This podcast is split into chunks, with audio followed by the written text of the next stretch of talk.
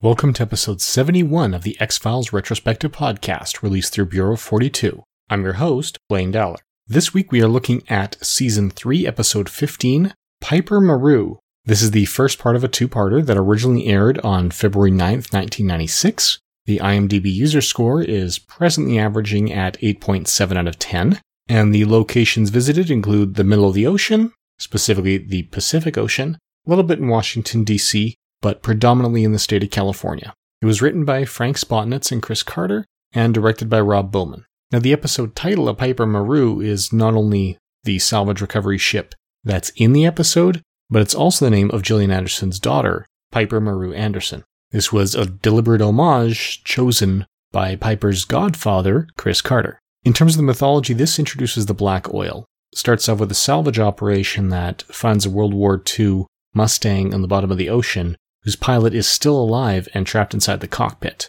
The specific diver who finds him returns to the original ship it was from, and he seems okay, except we see a black cloud of some kind going through his eyes. When that ship comes to port, all the men aboard have had radiation burns except for him. He's the only one released from the hospital, whereas everyone else is pretty much dead.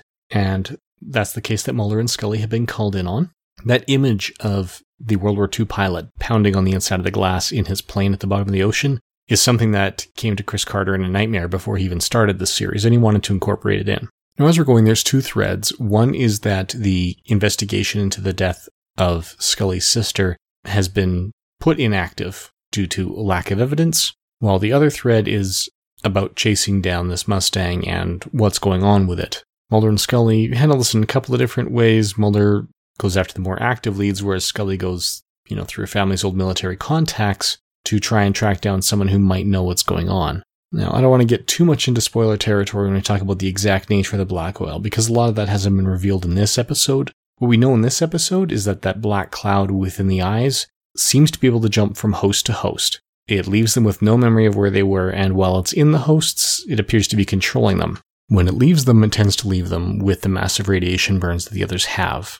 So it seems to be a source of radiation, but is somehow able to keep the host body alive and well, either for decades on the bottom of the ocean inside a plane, or indefinitely operating on the surface in spite of massive radiation exposure. Now, the guest cast includes Robert Clothier as Christopher Johansen. He played an old man in museum. He's back in this one as Scully's military contact. He's known to most Canadians as Relic from Beachcombers. Morris Panych is in here as the gray haired man. He was previously a doctor in F. Emasculata, but his role as the gray haired man is the role we'll see him in five times in the series, starting here. Ari Solomon is Gauthier.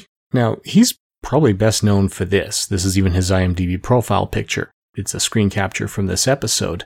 And a lot of the other shows he's been in, it's either small parts in big productions or larger roles in small productions. The character was named for special effects technician Dave Gauthier, who is not to be confused with visual effects supervisor Matt Beck. In Hollywood terms, there's differences between special effects and visual effects. Special effects have been around longer. Those are the ones that are happening during production. So, you know, the cameras are rolling when those are taking place. If you've got people firing bullets at each other and you have what they call the squibs, those little blood explosions to simulate bullet impacts, those are special effects because they're done on set. The actors can see them as they're happening and can react accordingly. But visual effects are done in post productions. Those are optical. They are CGI creations, all fall under visual effects. They are the newer ones because those are the ones that are done after the fact. We also have Lenno Britos as the Hispanic man, aka Luis Cardinal, although he won't be named Luis Cardinal until next week. And in one of those before they were stars moments, that the show was known for, and certainly the biggest before they were stars of the week, singer Michael Bublé plays one of the sailors in a submarine. Now, most of the commentary about this we're going to get next week as we learn more about the black oil. You know, we've learned that Krycek is back and he's been selling government secrets without being able to decrypt the digital tape that he obtained in the season premiere, which tells us that while he does have limits, he also has a lot of knowledge because the secrets that he's selling did not come from the tape.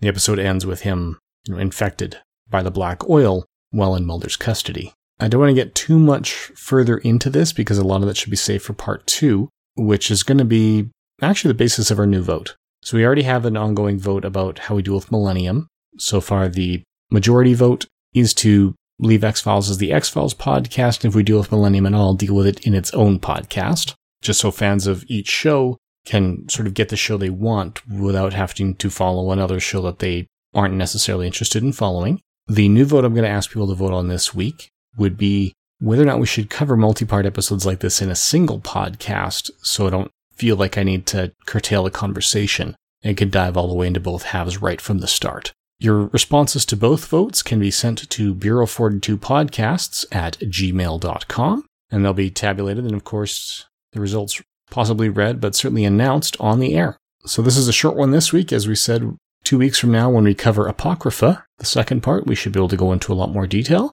In the meantime, please feel free to rate this and any other podcast you listen to on iTunes, on Stitcher, whatever podcatcher you use. It really does help the shows get noticed. Feel free to share links with friends who you think may enjoy it. And finally, thank you for listening. Intro and outro music is Outside Pool Side by Laswell, created under the Creative Commons license. All other content is copyright 2016 Bureau 42. Please feel free to send any comments or feedback to Bureau42podcasts at gmail.com or leave us a review on iTunes or Stitcher. Thank you for listening.